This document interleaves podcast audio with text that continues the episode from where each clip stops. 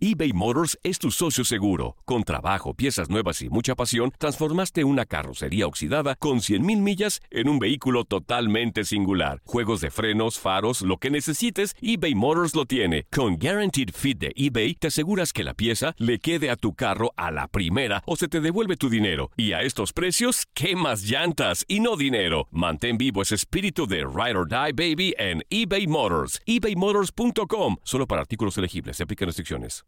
Aloha mamá. Sorry por responder hasta ahora. Estuve toda la tarde con mi unidad arreglando un helicóptero Black Hawk. Hawái es increíble. Luego te cuento más. Te quiero. Be All You Can Be, visitando goarmy.com diagonal español. When you buy a new house, you might say, Shut the front door! Winning! No, seriously. Shut the front door. We own this house now. but you actually need to say, Like a good neighbor, State Farm is there.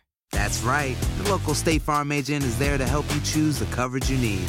Welcome to my crib. no one says that anymore, but I don't care. So just remember, like a good neighbor, State Farm is there. State Farm, Bloomington, Illinois.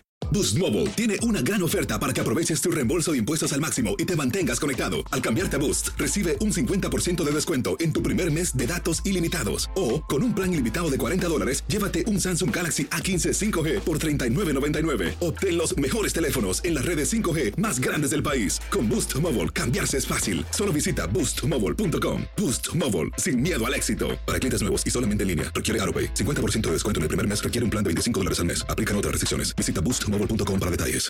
El siguiente podcast es una presentación exclusiva de Euforia On Demand. Atrévete a cruzar el umbral de lo desconocido con los misterios clasificados como los códigos paranormales, enigmas que desafían a la ciencia, conspiraciones y creencias insólitas, fenómenos paranormales, bestiario mitológico, invitados especiales, la bitácora insólita, el diario de un investigador. Todo esto y mucho más por univision.com con Antonio Samudio.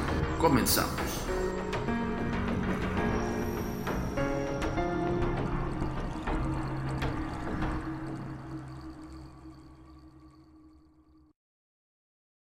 Hola, ¿qué tal? Bienvenidos una vez más a Códigos Paranormales, los podcasts de lo desconocido a cargo servidor y amigo Antonio Zamudio, director de la Agencia Mexicana de Investigación Paranormal, por supuesto de los agentes de negro. Esto es traído como cada semana hasta ustedes por univision.com, diagonal horóscopos y por supuesto por Euphoria On Demand. Quiero recordarles que hagamos conciencia, hay muchas personas que están omitiendo la responsabilidad de quedarse en sus casas.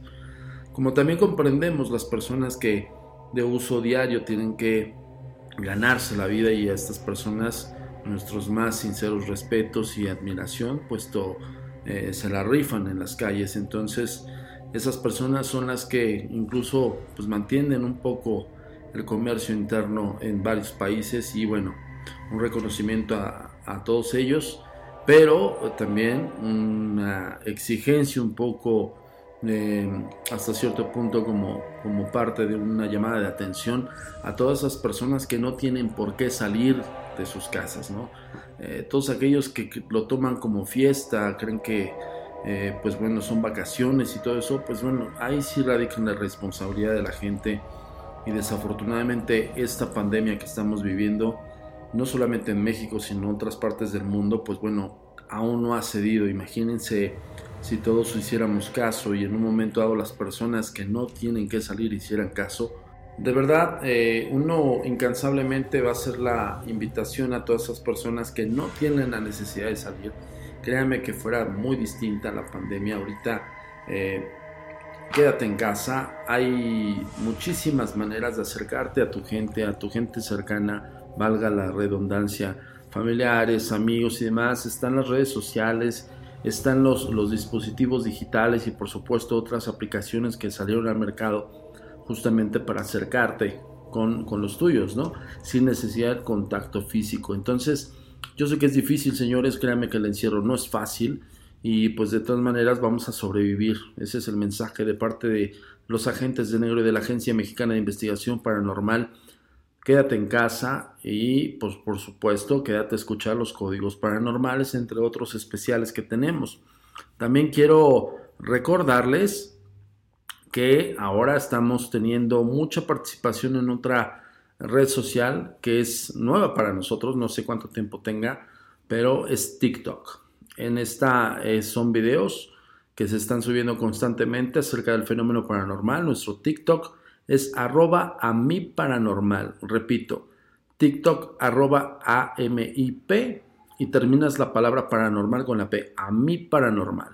Entonces ahí encuéntrenos, síganos y pues no se pierdan constantemente en lo que llega el fin de semana para escuchar los códigos paranormales. Bien, o sea, estamos tratando de hacer, eh, contribuir con el granito de arena para darles entretenimiento y que puedan escucharlos desde su casa. Entonces acuérdense, quédate en casa, cuídense muy bonito, cuídense bien y entrelacen vía digital. Eh, bueno, antes de entrar al tema, quiero recordarte las redes sociales. La comunicación es muy importante para nosotros. Síguenos en nuestras redes sociales. Facebook, arroba a paranormal. Twitter, arroba agentes de negro. Instagram, arroba insólito. Nuestro sitio oficial, www.agentesdenegro.com.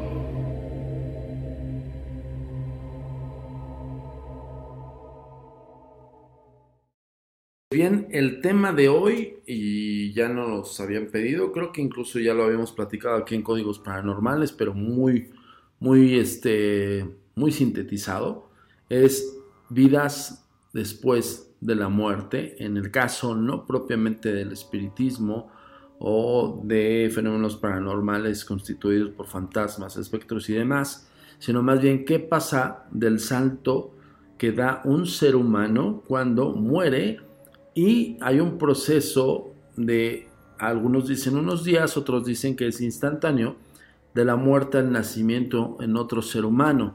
Estamos hablando, señores, señores, de vidas pasadas y de la reencarnación. Y para esto eh, quise tocar este tema porque tenemos un gran amigo dentro de la Agencia Mexicana de Investigación Paranormal, que es uno de los estudiosos del tema, incluso fue director de la revista Año Cero en España, que fue distribuida a nivel mundial. Y pues bueno, eh, el señor Enrique de Vicente, español, un gran amigo, un gran este, conocedor del tema. Y justamente quisimos retomar este reportaje que le hizo, él hizo a la revista, precisamente Año Cero. Se nos, eh, se nos dio como muy, muy específico, muy directo, e incluso puso ejemplos, pero hay ejemplos que nos está escuchando y que no sabe de hace muchos años atrás eh, otros programas u otros, otros otras fuentes de información, pues sí, señores, este es un reportaje ya bastante eh, de hace años, pero con suma importancia y con un valor de información como no tienen una idea. Vamos a comenzar y dice la reencarnación en la ciencia. Algunas personas recuerdan las vidas anteriores. Ha experimentado una situación como algo ya vivido, ha conocido personas con las que sentía de inmediata familiaridad, ¿Ha imaginado o soñado repentinamente haber vivido en otras épocas o lugares? ¿Acaso siento un miedo irracional a morir en una determinada manera? Se pregunta qué nos espera después de la muerte. Eh, ¿Han pensado vivir una sola vida que tiene poco sentido? Entonces les interesa conocer las investigaciones realizadas sobre la reencarnación, una de las creencias más antiguas y extendidas de la humanidad que gana cada vez más adeptos en Occidente, de los muchos casos de niños que muestran marcas físicas y conocimientos asombrosos de presuntas vidas anteriores. Bien, muy importante este prólogo, porque yo ya había este, tenido, eh, nosotros habíamos ya tenido un, pequeño acercamiento acerca de vidas pasadas.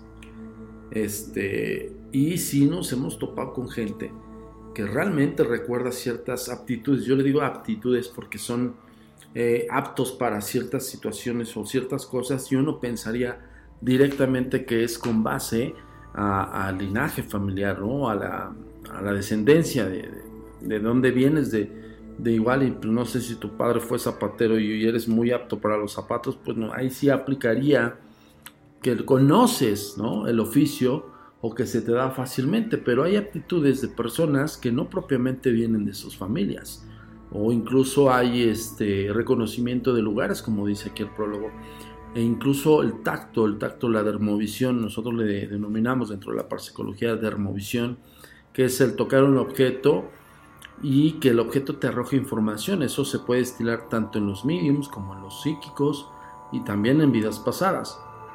Y yo hago la pregunta como empezó el prólogo. ¿Te ha pasado que has tocado un objeto? Ejemplo, alguien llega a un sitio en ruinas puede ser, o incluso un sitio muy antiguo aunque no esté en ruinas. Y de repente tocas una pared, eh, un, mueble, y ese mueble y esa pared es original de hace muchos años. Y te llegan visiones, prácticamente es como si, como si estuvieses viendo una, una especie de película en tu mente relacionado a ese objeto o relacionado a ese espacio. Entonces, y no propiamente porque lo hayas visitado. Es probable ahorita, sí, podemos aplicar eh, las leyes de la lógica, pues evidentemente tenemos tanta información en Internet que es probable que se nos haya olvidado siquiera un momento que hayamos leído acerca de ello, pero no justamente que el objeto te arroje estas imágenes. Entonces sí podríamos incluso aplicar la teoría posible de la reencarnación, ¿no? Pero evidentemente también hay unos, eh, unos ejercicios que puedes eh, abordar, que puedes realizar o profundizar un poco más en regresiones conscientes.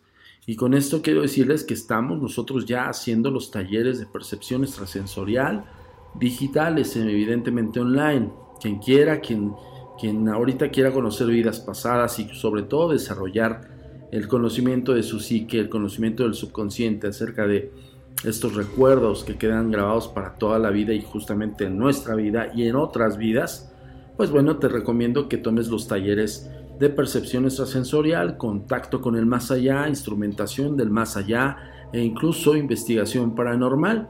¿Cómo te puedes contactar? Mándanos un WhatsApp al número 55 42 90 4107.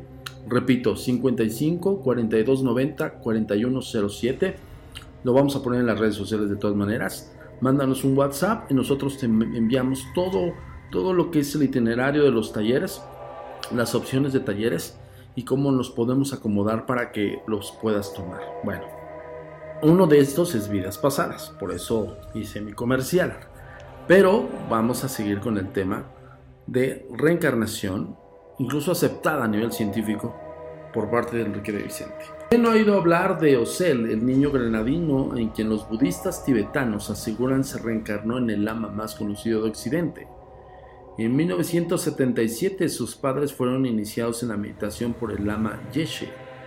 Este abandonó el Tíbet cuando los chinos lo invadieron. Tras aprender inglés, comenzó a viajar por todo el mundo, dando cursos y fundando centros de ayuda por el lama Sopa. Al conocerle la vida de María Torres y de Paco Ita, cambió completamente. A su sugerencia, eh, construyeron un centro de retiro en el en, Granada, en lugar de la luz clara. Tras su muerte, Yeshe se apareció en sueños a María embarazada de su quinto hijo, mientras en todos los centros tibetanos se rogaba a aquel, uno de los escasos, las más capaces de elegir el cuerpo en el que renacerá, que volviese pronto. Ok, me voy a tener un poquito aquí.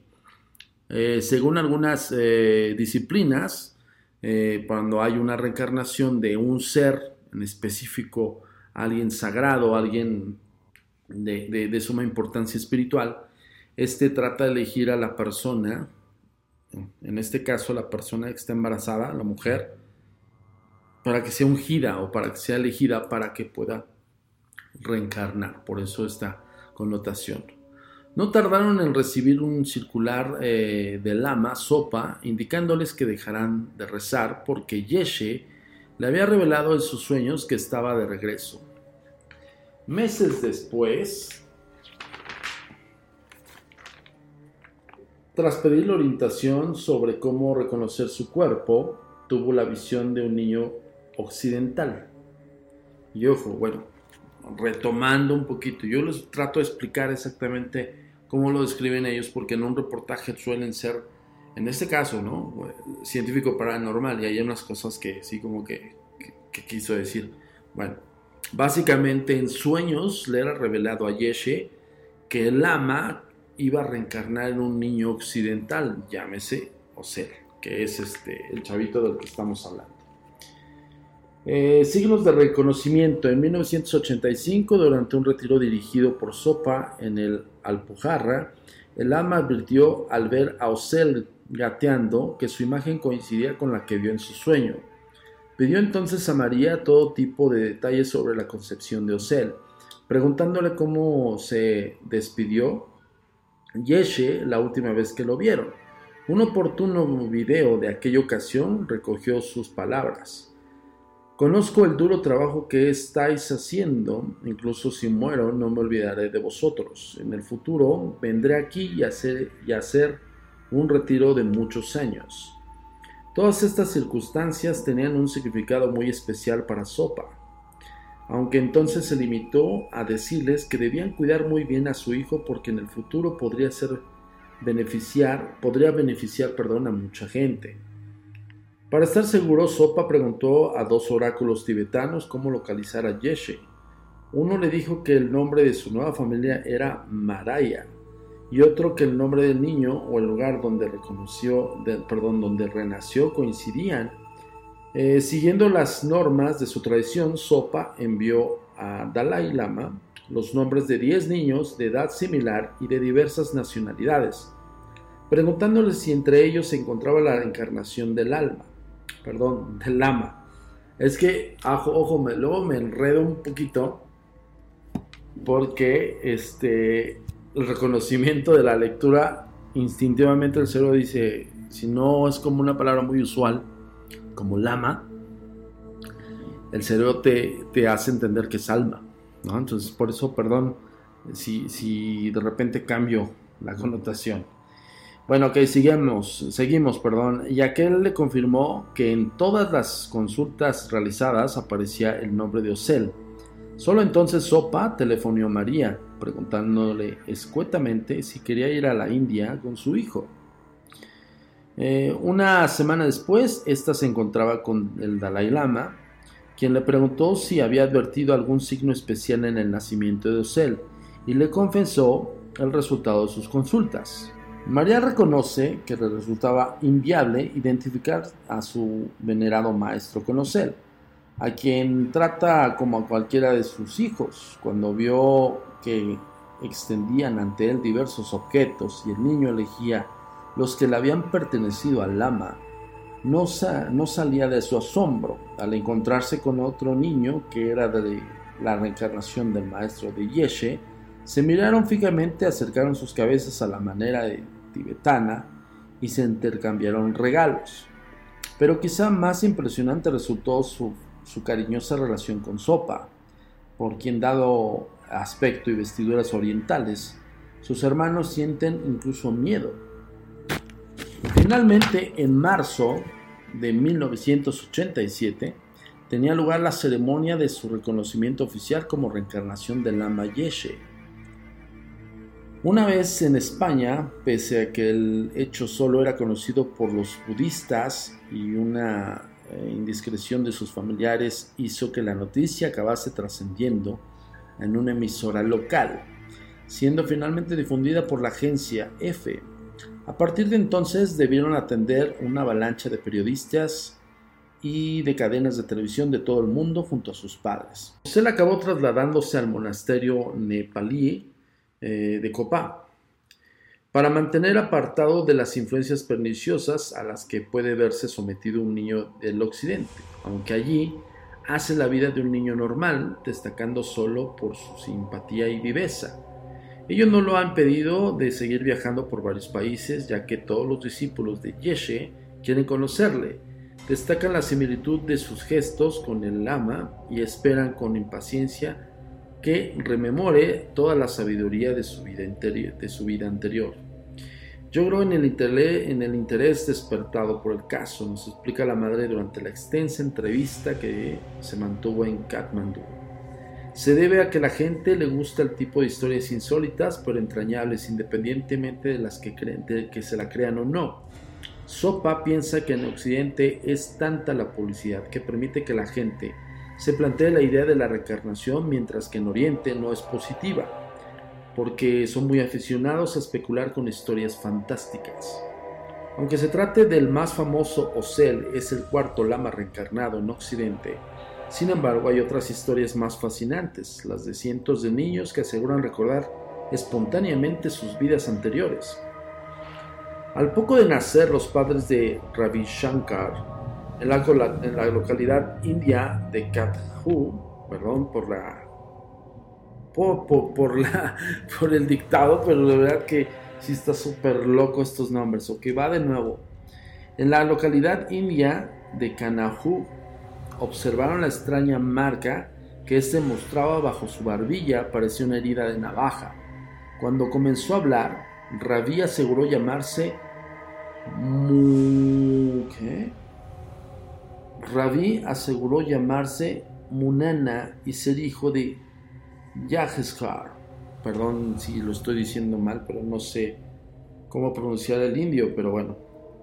Un peluquero de otro distrito decía que ese, esa marca eh, se la había hecho un peluquero y un lavandero llamados Jaguar. Jaguar, perdón, eh, no es Jaguar, es Jaguar y Chaturí, quienes tras degollarle le enterraron en la arena y comentaba otras circunstancias de su vida que resultaban incomprensibles para sus padres, en el caso del, niño Shankar. En efecto, todos los detalles respondían eh, a un asesinato que había ocurrido seis meses antes y cuyos culpables no pudieron ser condenados por falta de pruebas.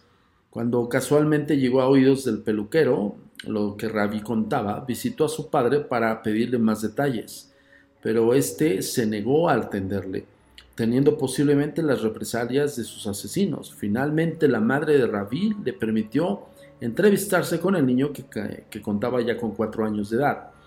Este primero se mostró temeroso, pero luego le trató como si fuese su padre, recordando certeramente algunos detalles de la vida y muerte de su hijo.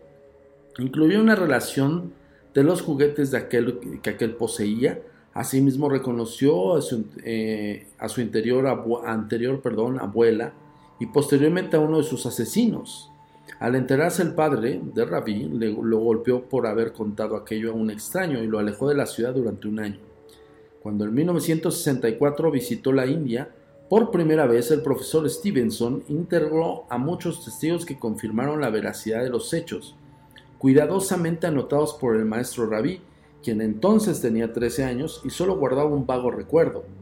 Lo que más asombró fue la marca en el cuello, aunque se había estrechado con el paso del tiempo y el científico pudo distinguir las trazas de una cicatriz producida por un arma blanca. Esto, bueno, sí, híjole, es un tema muy extenso, pero sí tiene estos parámetros y estos detalles. Nosotros, como les habíamos comentado, estamos haciendo talleres de vidas pasadas y uno de los puntos de análisis que nosotros hacemos con las personas que están aprendiendo vidas pasadas es justamente los recuerdos. Eh, nosotros llegamos por medio de una meditación eh, y de una hipnosis consciente y es justamente para que nos arroje el subconsciente información que tiene albergada eh, de este tipo de vidas, ¿no? se van a preguntar en, todos los que nos están escuchando códigos paranormales, ¿cómo sabes que tienen albergados vidas pasadas? Pues bueno, tomen el taller y se van a dar cuenta, ¿no? Pero bueno, sí, sí es una concordancia real el hecho de que hay detalles específicos, incluso marcas, marcas que, que se muestran en el cuerpo, manchas, este, lunares, todo un sinfín de detalles que podrían referir, pero si este caso si estamos hablando de una persona que está consciente que tuvo una vida pasada. Aquí, con el chico eh, Shankar, pues evidentemente reconoció incluso a sus asesinos. imagínense todo ese tipo de cosas, ¿no? Eh, prácticamente se, comprobó al 90% todas las especificaciones que arrojaba Shankar. Entonces, ¿por qué no? Es como la lógica de, de decir, se ve como gato, maulla como gato, huele como gato y hace como gato. Entonces, ¿qué es? Pues es un gato, ¿no? O sea, ni modo que trates o tratemos de buscarle otro tipo de, significado por el hecho de que no queramos aceptar la creencia en las vidas pasadas, ¿no? Bueno, vamos a seguir con este grandioso reportaje de Enrique de Vicente.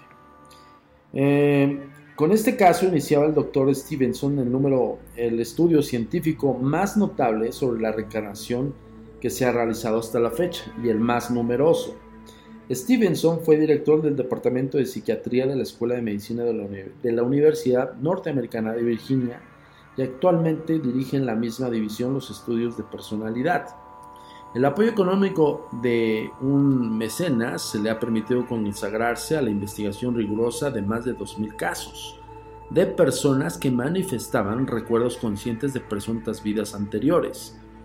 Muestra especial eh, predilección por las historias cuyos protagonistas son niños, debido a que estos frecuentemente comienzan a hablar de sus vidas anteriores de manera espontánea, ingenua y un tanto indiferente, y eso sí es cierto, ahí radica la, cuestión de la veracidad de los hechos, ¿no? No es lo mismo un adulto que incluso actual, señores, o sea, que tiene toda la información, incluso los chavitos, pero no propiamente los que ya tienen acceso a Internet. Bueno, sí está medio raro decir esto porque ¿quién no tiene acceso a Internet justamente ahorita que estamos viviendo la, la contingencia? Pero bueno, son datos específicos y también el comportamiento psicológico de la persona. Aquí está incluso tratando este punto, que los niños son indiferentes, son hasta cierto punto ingenuos y lo empiezan a determinar de una manera espontánea. O sea, no es, una, no es un cuestionamiento que le hagan los padres ni nada por el estilo, sino espontáneamente ellos empiezan a recordar esas vidas pasadas y arrojar estos detalles, ¿no? Que es justamente lo que está, lo que está diciendo aquí el reportaje. Pues bien, sigamos. Eh, además, generalmente no han tenido tiempo, medios ni motivaciones para investigar unos conocimientos de otra persona. Evidentemente lo acabamos de decir. ¿no? Muchos de, los, de, tales historias han sido investigadas también por otros especialistas, como los profesores hindúes H.N. Barnegi y Sayam Sunderal. Los doctores turcos Bayer y Doksat y el parapsicólogo brasileño Hernani Andrade y el profesor suizo Carl Müller.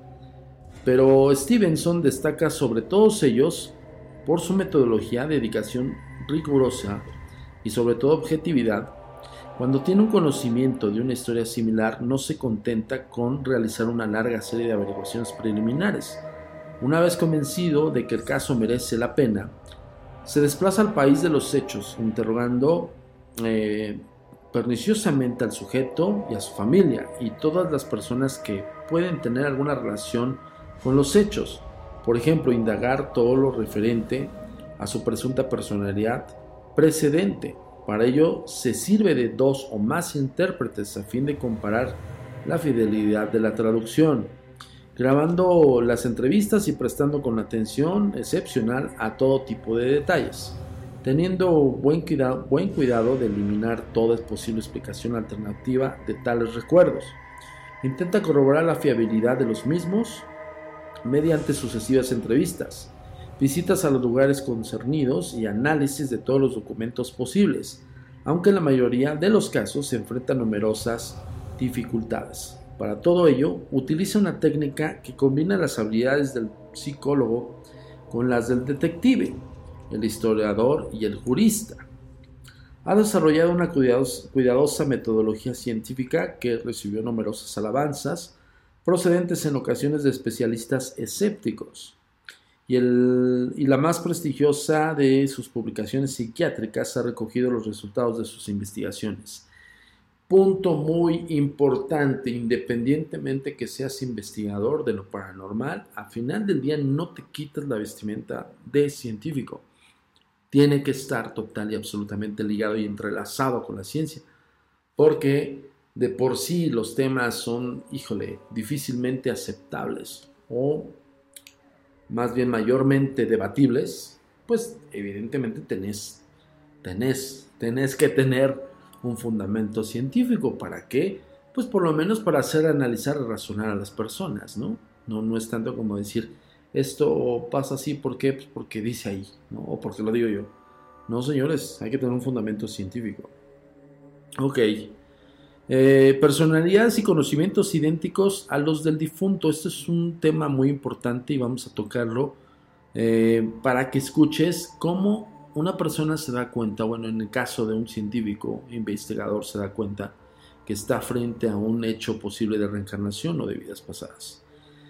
Veamos las características más comunes en los casos investigados por el mismo científico. Los niños afirman reiteradamente tener otra identidad y en ocasiones manifiestan un comportamiento, reacciones, costumbres, fobias, gustos o aficiones propias de adultos similares a las del fallecido. Muestran habilidades y conocimientos específicos que eran propios de este. Frecuentemente viven a menos de 25 kilómetros del lugar donde aseguran haber habitado en su vida anterior y hablan la misma lengua, aunque en muchos casos las distancias que se separan en ambas familias son considerablemente superiores. Incluso continentes diferentes suelen expresar su deseo de encontrarse con su antigua familia o de volver al lugar donde vivían anteriormente. Sus padres se muestran generalmente indiferentes ante sus afirmaciones y solo ante su insistencia o bien por curiosidad les conducen a los lugares donde dicen haber vivido e intentan localizar a sus anteriores familias. Stevenson presenta especial atención a los casos en que el niño da el nombre de los parientes y describe, y describe el pueblo y la casa que habitó antes, comprobando que frecuentemente es capaz de encontrar el camino que conduce hasta ese lugar. De similar interés resulta el momento en que se encuentra con su anterior familia, siendo frecuentemente capaz de reconocer a la esposa, padres, hermanos e hijos que tuvo en su vida anterior, así como los lugares que frecuentó, a los objetos que le pertenecieron, o reconocer detalles asombrosos de su vida e intimidad. El investigador americano tiene buen cuidado de averiguar si su comportamiento y conocimiento se diferencian claramente de lo que ha podido aprender en su ambiente inmediato.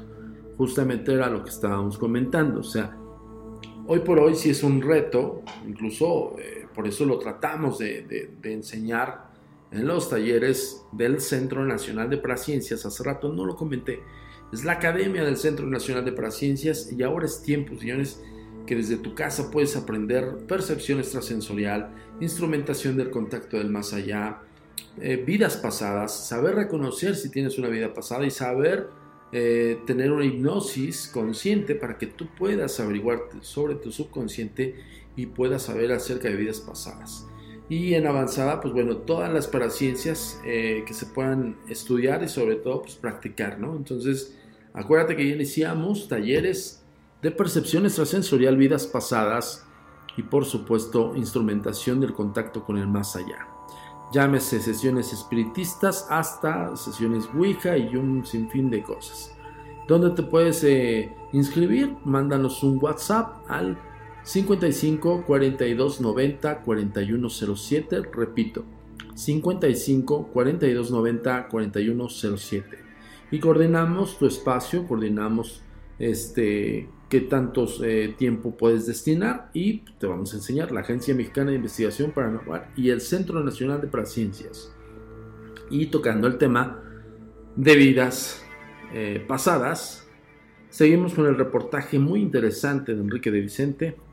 La mayoría comienza a hablar de sus existencias anteriores entre los 2 y los 4 años y deja de hacerlo entre los 5 y los 10 años. Su identificación dura Em, una media de 7 años y dejan de hablar del tema espontáneamente tras su escolarización, frecuentemente porque se les castiga. En ocasiones, antes de que se puedan expresarse coherentemente, comienzan a pronunciar palabras que solo más tarde serán comprendidas y apoyarlas pues, prácticamente con gestos o, o, bueno, cuando están hablando, una persona tiene gesticulación cuando está hablando y, de alguna manera hace algo, un detalle específico que lo identifica como esa persona, ya sea por una cuestión de costumbre, por una cuestión también de, un tic cosas así, y también en los niños que tienen vidas pasadas y que ha analizado Stevenson, ha presentado este tipo de gesticulaciones. ¿no? El número de detalles referentes a su presunta vida anterior que manifiestan recordar estos eh, niños varía entre los 7 y 70. En los casos eh, que han sido investigados detalladamente se comprobó la exactitud de cerca del 90% de los recuerdos resultaban verificables. Híjole, interesantísimo este asunto, porque este, aquí están los detalles, señores, de, cómo un científico empezó a analizar varios casos, empezó a entrevistar a varios niños, y no solamente de su país, ¿no? Es un americano, sino viajó en todo el mundo, ¿no? Ok, los conocimientos adquiridos en sus encarnaciones precedentes no les impiden vivir normalmente, aunque el periodo en que los recuerdos de los niños se manifiestan con mayor intensidad suelen ser conflictivo para estos y sus familias. En una considerable mayoría de casos, la supuesta vida anterior terminó en una forma violenta y sus recuerdos se centran frecuentemente en las circunstancias que precedieron a su fallecimiento. Stevenson estima que el intenso choque que produce una muerte violenta podría avivar o preservar los recuerdos. Muy cierto. Y, y tomo un poquito la palabra aquí porque nosotros lo hemos dicho. Una persona que muere trágicamente suele, nosotros los investigadores cuando no reencarna, en el, ejemplo del no reencarnación, la conciencia que se queda arraigada en espacio-tiempo en aquel lugar, que está ligada al espíritu, es justamente la repetición de esa muerte. Muerte trágica por eh, súbita o, muerte trágica por homicidio o suicidio como tal, ¿no? Entonces se repite constantemente y aquí sí hay una, eh, una de tantas veracidades de estos hechos, ¿no? que puede avivar o preservar los recuerdos en caso de que ese espíritu o esa alma, como quieras denominarlo, pasa a otra vida, a otro ser humano, y ese ser humano empieza a recordar esto, o lo aviva o lo preserva más eh, lúcidamente. De ahí la frecuente presencia de fobias entre los niños relacionadas con los elementos o instrumentos que causaron la muerte de su existencia anterior. Se trate del agua, de un cuchillo, arma de fuego o automóvil. Lo que resulta más inexplicable es la presencia de características fisiológicas, enfermedades, deformaciones congénitas, marcas de nacimiento o cicatrices que aparecen heredadas de sus víctimas previas. En ocasiones han sido eh, ocultadas, medidas eh, y fotografiadas con detenimiento y se han constatado que son muy similares a las que tenía el fallecido o las heridas que le causaron la muerte. Además, ciertas constantes de su comportamiento son idénticas. Las que caracterizan, caracterizaban perdón, al final son precisamente estas similitudes entre las personalidades de ambos sujetos, que frecuentemente convencen a los familiares y amigos del difunto que éste está ya reencarnado en otra persona. Los resultados prácticamente son convincentes de Stevenson. Y pues bueno, no solamente el científico ha podido o, se ha hecho la misión de investigar acerca de esto, sino también pues, desde varias culturas, este, la influencia de, cultura de cualquier nación o de cualquier etnia o de cualquier este, grupo eh, social, también hay personas que creen fervientemente en la reencarnación. Ya hace rato tocamos el tema de Ocel, ¿no? Eh, en los tibetanos la transmigración entre los pueblos primitivos. Esta doctrina aparece bajo formas muy diversas en distintas religiones. Las etnias indias Assam, Nagas y Lushais creen que tras la muerte el alma toma la forma de un insecto. Los Bakongs de Borneo piensan que sus muertos renacen en felinos que frecuentan los ataúdes. Una de las creencias más extendidas entre los llamados pueblos primitivos es que los ancestros pueden reencarnarse entre propios descendientes. Así, las mujeres Kikuyu de Kenia, que desean quedarse embarazadas, rezan en los lugares que creen habitados por las almas de sus antepasados, convencidas de que una de estas eh, prácticamente las embarazará. Entre los yorubas africanos, el niño nacido tras la muerte de un abuelo se le llama el padre, que el padre ha vuelto o la madre ha vuelto. Diversas tribus americanas tenían la costumbre de dar a las mujeres gestantes un amuleto fabricado con el cabello de un pariente fallecido, a fin de que se reencarnase en su seno. Los indios norteamericanos, Belacola, creen que el niño que nace con dientes y con hoyuelos en los lóbulos de las orejas es la reencarnación de un ancestro entre los eh, Inuit esquimales. El castigo corporal de sus hijos es tabú, dada que su creencia en las relaciones paterno-filiales tienen sus raíces en vidas anteriores. Al presentar eh, su final, los ancianos solicitan el permiso de un matrimonio joven para reencarnarse en sus hijos, y tras cual mueren felices y tranquilos. En las Islas Marquesas del Pacífico del Sur, una mujer tiene dificultades para ser madre, se coloca, se, perdón, se coloca bajo el cadáver del abuelo, y en muchas tribus se entierra a los hijos fallecidos junto al hogar, confiando en que vuelvan a renacer en la misma familia. Esto es a nivel totalmente creencia, idiosincrasia, dogmática, ¿no? Eh, el sincretismo como tal, ¿no? Entonces, pero en diferentes culturas, pues se sabe y, y, se cree perfectamente en el, nosotros le llamamos el salto espiritual o el salto cuántico de vidas, ¿no? Los escépticos objetan eh, que la frecuencia de semejantes casos es especialmente elevada entre los pueblos que creen en la reencarnación, como son los hindúes, los eh, celindandeses, los birmanios, los indios eh, de Alaska, los indios de Canadá y los drusos eh, sirios y los libaneses. No obstante, cerca de la mitad de los casos compilados por Stevenson, aunque no los mejores documentados, proceden de lugares como Turquía, América Europa, donde la reencarnación es vista como una creencia extraña.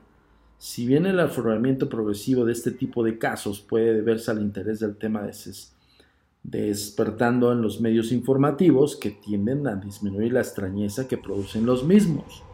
De hecho, si en países occidentales tiende a ignorarse o reprimirse como tonterías o juegos de niños las manifestaciones de este género, en el sur de Asia o en Turquía, los padres han reaccionado en ocasiones llenando la boca de los niños con jabón o porquería, sea por el escándalo que provocaron algunas de sus expresiones y debido a la creencia de quienes recuerdan su vida pasada morirían jóvenes.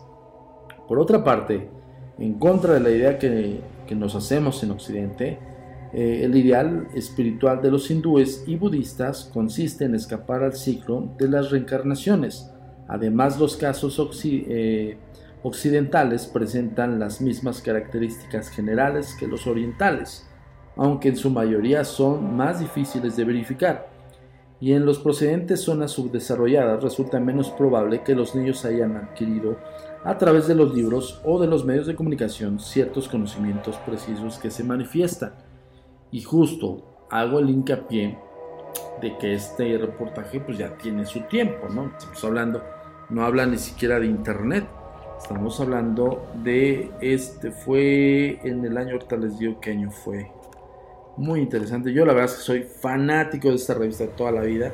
Y justamente dije, bueno, vamos a tocar temas que para mí fueron básicos e importantes. Déjenme decirles algo, y eso es un, pequeño, eh, eh, bueno, de hace tiempo que, que leía esta revista desde que yo iba en la secundaria yo tengo 41 años de edad y desde que yo iba a la secundaria yo era fan de esta revista. Creo que incluso desde la primaria, como del, quinto o sexto grado, empecé a comprar mi revista.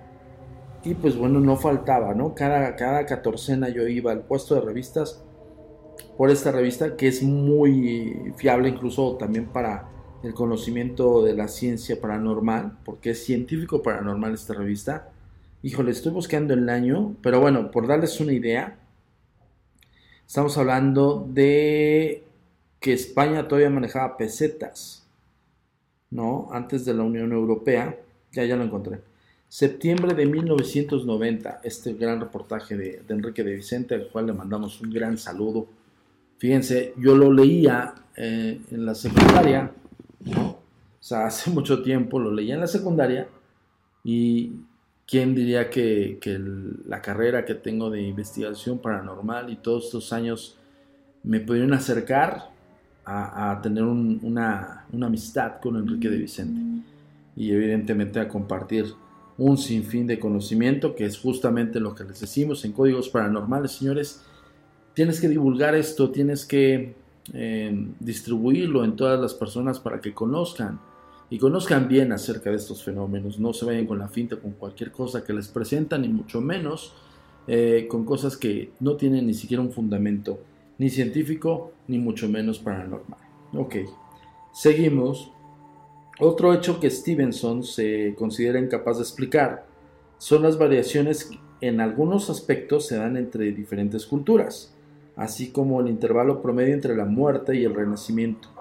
En los casos investigados entre el, el Alevis de Turquía es de 9 meses, mientras que en los hindúes es de 45 meses. El porcentaje de niños que aseguran haber muerto violentamente varía del 25% entre algunas tribus norteamericanas al 80% en ciertas regiones del Líbano, Siria y Turquía. Los cambios de sexo entre ambas vidas se dan en un 20% en los casos birmanos y solo un 5% en los hindúes. Todos ellos son factores que denotan una probable influencia cultural.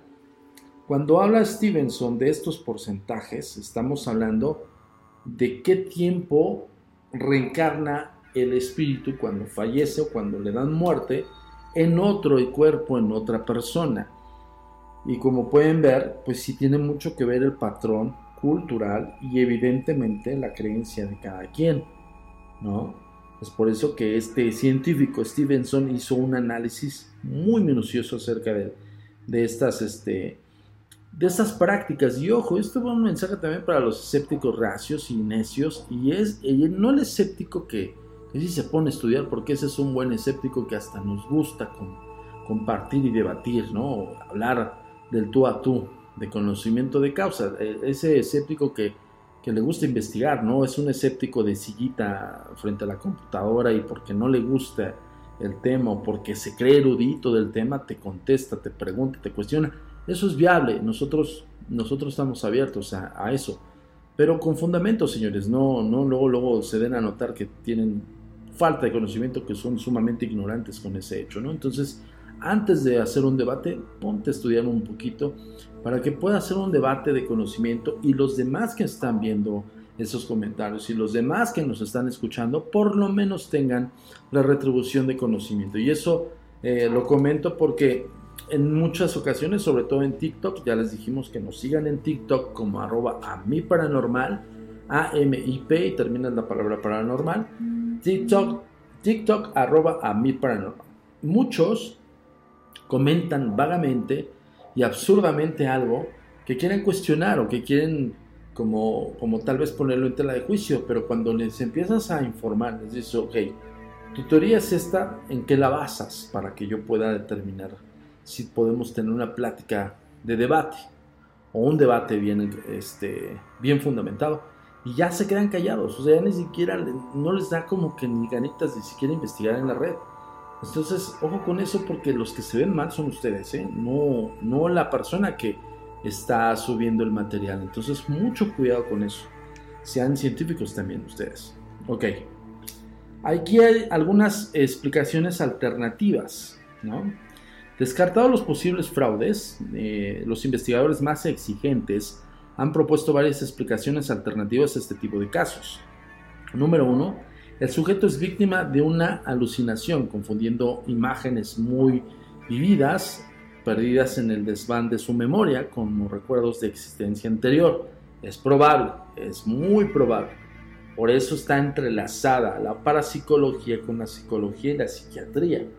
Porque cuando tú tienes el conocimiento de eh, el cerebro humano, el comportamiento del mismo y las posibles patologías que pueden segregar o incluso las distorsiones mentales que pueden segregar un ser humano, entonces pues tienes una vertiente un poco más amplia para saber si estás enfrentándote a esto como una realidad o algo sugerente, ¿no? Ok. Los extrae eh, de un sistema genético de memoria, inconsciente colectivo o banco de memoria de su raza, aunque fascinantemente esta hipótesis es más especulativa aún que la reencarnación, ya aún incluso más que la reencarnación, ya que solo se ha podido encontrar un solo ejemplo que la apoye. Evidentemente estamos hablando del subconsciente y aquí está hablando de que el, el, individuo los trae de su sistema genético de memoria, lo que hace rato explicábamos en un inicio en los códigos paranormales. Aquel zapatero que tiene la noción de, arreglar zapatos, aunque no se dedique a ser zapatero. Puede ser el, hijo de un buen zapatero y que es profesionista en otras áreas y que lo tuvo que estudiar, aprender y, ejercerlo, pero le pones un zapato y te lo sabe arreglar. Eso sí es memoria genética eh, totalmente ligada a tal vez las aptitudes de sus padres. El otro punto es, todo se debe al fenómeno de la criptomnesia que le permite utilizar informaciones asimiladas previamente, pero que han sido olvidadas por la memoria consciente, atribuyéndolas por error a una vida pasada. Sabemos que la mente puede recordar todas sus vivencias y percepciones, aún las más nimias que luego pueden refundirse en sueños, recuerdos o pensamientos. Se ha visto que esta es la explicación más coherente para muchos casos. Por ello, Stevenson presta especial atención a los casos protagonizados por niños que han tenido poco tiempo para adquirir informaciones de forma inconsciente. Eso es otro punto importante ¿eh? y aplica también en, la investigación paranormal como tal, porque de repente incluso los propios niños son los que te mienten menos que los adultos. ¿eh? Y eso va para, para nada lo pongan en su consideración y procura comprobar que sus padres ignoraban los hechos de los que hablaban los niños. Añade que una cosa es eh, haber oído de ciertas personas y otra muy distinta es saber identificar las entre distintos grupos de individuos. Está eh, establecer el preciso parentesco que, que existen entre ellos y conocer el camino que conduce a su casa o dar detalles eh, específicos de su vida anterior. Otro punto es las informaciones que se interpretan como recuerdos de una encarnación previa se corresponden efectivamente con alguien que vivió el pasado, pero el individuo las obtiene conscientemente mediante su percepción extrasensorial. Tras advertir que es sumamente extraño que las informaciones obtenidas por la percepción extrasensorial sean tan precisas y organizadas, Stevenson acepta que la super, en este caso, percepción extrasensorial podría explicar muchas de las informaciones correctas facilitadas por los niños, pero advierte lo difícil que resulta explicar por qué estos se manifiestan al poseer conocimientos relativos a una sola persona, y lo hacen con notable coherencia durante el periodo tan largo que puede ser la entrevista o incluso desde mucho tiempo atrás de que llegase el científico mientras que ignoran todo eh, básicamente de una forma absoluta. Entonces el niño podría ser que en el momento que se le está cuestionando está recordando, pero probablemente que en el entorno familiar pues no cuente tantos detalles, no es lo mismo. Muchos niños se preservan esas, esa información, ¿no? Ninguna de estas hipótesis parece capaz de explicar las similitudes de comportamiento y cicatrices, si bien estas últimas pueden tener una explicación parabiológica, como las tienen los estigmas y los dermogramas. Las personalidades paralelas podrían entenderse como una forma de posesión o mimetismo paranormal, hipótesis que también ha sido debidamente refutada por Stevenson. Bien, eh, híjole, es un tema bastante amplio, creo que lo vamos a partir también en dos. No, creo que no. Y de una vez podemos terminar el, reportaje, gran reportaje de nuestro amigo Enrique de Vicente. Y pues vamos a seguir. Básicamente ya es, la última información. Y esta información nosotros la vamos a detallar. De por sí aquí está bien detallada en códigos paranormales, pero pues, de todas maneras vamos a, subir esta, este agregado de, del reportaje de Enrique en las redes sociales. Ya sabes cómo encontrarnos y si no, te lo recuerdo. La comunicación es muy importante para nosotros. Síguenos en nuestras redes sociales. Facebook, arroba a paranormal. Twitter, arroba agentes de negro. Instagram, arroba insólito. Nuestro sitio oficial, www.agentesdenegro.com.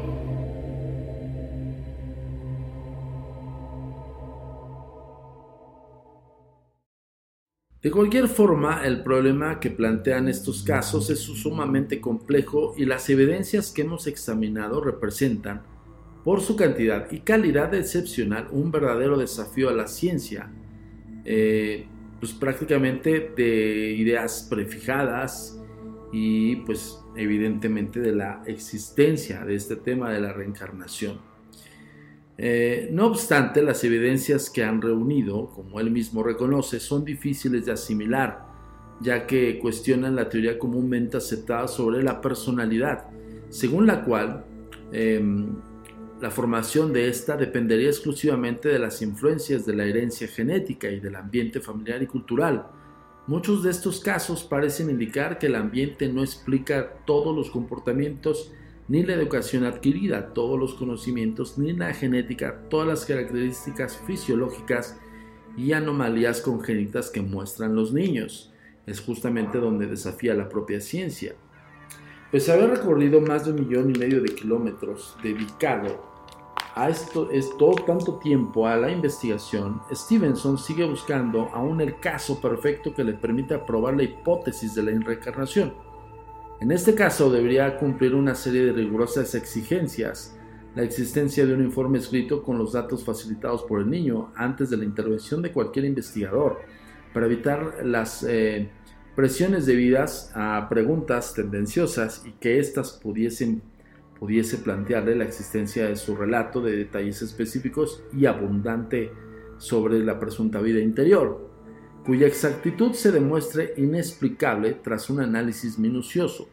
Similitudes de comportamiento entre el niño y el personaje que aseguran haber sido en el pasado marcas de nacimiento, cicatrices que se que se diesen a sí mismo en el cuerpo del individuo fallecido, si aquel hablaba un idioma o dialecto distinto al del niño. Este debería poder expresarse en esa lengua de forma espontánea. Aunque no existían pruebas científicas concluyentes a favor de la reencarnación, sería tampoco razonable negar cualquier posibilidad de supervivencia de la conciencia, como deducir de la posibilidad de que algunas personalidades hayan vuelto a encarnarse una ley según la cual todos renaceremos en la tierra después de morir. Es posible que la reencarnación sea opcional, que pueda ser impuesta con un propósito de retribución o que pueda ser necesaria para el cumplimiento de una misión. De hecho, esto es lo que mantiene diversas doctrinas que ven en la necesidad de volver a este valle de lágrimas en un verdadero castigo y la mayoría de las enseñanzas tradicionales se refieren a la supervivencia post-mortem con, con un renacimiento, sí, pero en el renacimiento de un mundo diferente, el acceso a otros múltiples estados del ser. Es solo el miedo a lo desconocido lo que nos impide afrontar que estas posibilidades nos hacen encerrarnos en un dualismo. Pero es nuestro destino seguir avanzando en la oscuridad y lanzarnos al vacío abiertos a todas las posibilidades, ajenos a los fanatismos de todo tipo, que han pretendido siempre tener el avance del conocimiento y mantener secuestrado en las tinieblas de la ignorancia al espíritu humano, sin conseguir. A fin de cuentas, nuestra meta es y será la libertad. Es como lo termina el reportaje Enrique de Vicente, muy poético al final, muy retributorio de una extensa investigación y sobre todo, pues bueno, el, resumen que hace del trabajo de Stevenson, este científico que analizó muchos niños en distintos países y en distintos continentes acerca de la reencarnación. Menciona algunos eh, famosos o personas públicas que, juran y perjuran haber reencarnado. Solamente voy a comentar algunos. Karen Black, eh, eh, bueno, pues eh, prácticamente es una actriz, Stanley Clark, George Patton, Chick Corea, George Harrison, Nina Hagen, Glenn Ford y Cher. Son algunos de los que han entrevistado a estos personajes y, han determinado que sí, hay posibles recuerdos del pasado de una vida pasada.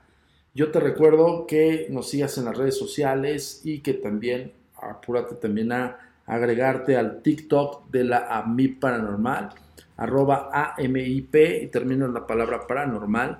Ahí estaremos subiendo videos y estamos subiendo también mucha información con base al fenómeno paranormal. Esto fue Códigos Paranormales, señores, los podcasts de los conocidos. Mi nombre es Antonio Zamudio, director de la Agencia Mexicana de Investigación Paranormal, Los Agentes de Negro. Ya sabes, visitarnos en www.agentesdenegro.com y cada semana vamos a traerte los códigos paranormales por univision.com diagonal horóscopos. Ahí te vas también a Mundo Místico y ahí estamos, en AR19 directamente desde la plataforma digital de Univision. Ahí estamos, toda la semana, todas las semanas con los códigos paranormales.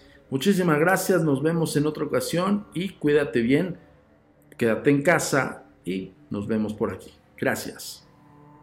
La comunicación es muy importante para nosotros. Síguenos en nuestras redes sociales. Facebook, arroba a mi paranormal. Twitter, arroba agentes de negro. Instagram, arroba insólito. Nuestro sitio oficial, www.agentesdenegro.com.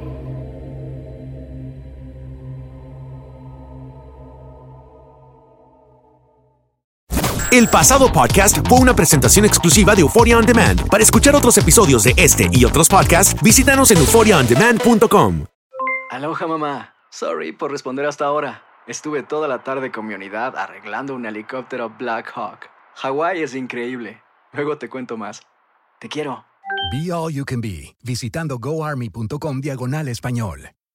Boost Mobile tiene una gran oferta para que aproveches tu reembolso de impuestos al máximo y te mantengas conectado. Al cambiarte a Boost, recibe un 50% de descuento en tu primer mes de datos ilimitados. O, con un plan ilimitado de 40 dólares, llévate un Samsung Galaxy A15 5G por $39.99. Obtén los mejores teléfonos en las redes 5G más grandes del país. Con Boost Mobile, cambiarse es fácil. Solo visita boostmobile.com. Boost Mobile, sin miedo al éxito. Para clientes nuevos y solamente en línea, requiere AroPay. 50% de descuento en el primer mes requiere un plan de 25 dólares al mes. Aplican otras restricciones. Visita boostmobile.com para detalles.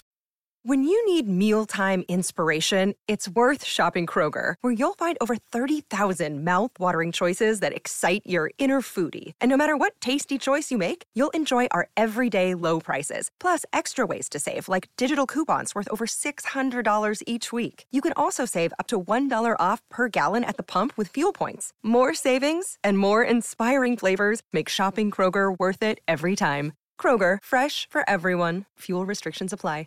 Lo mejor, lo más impactante, está por venir en Tu vida es mi vida. De lunes a viernes a las 8 por Univisión.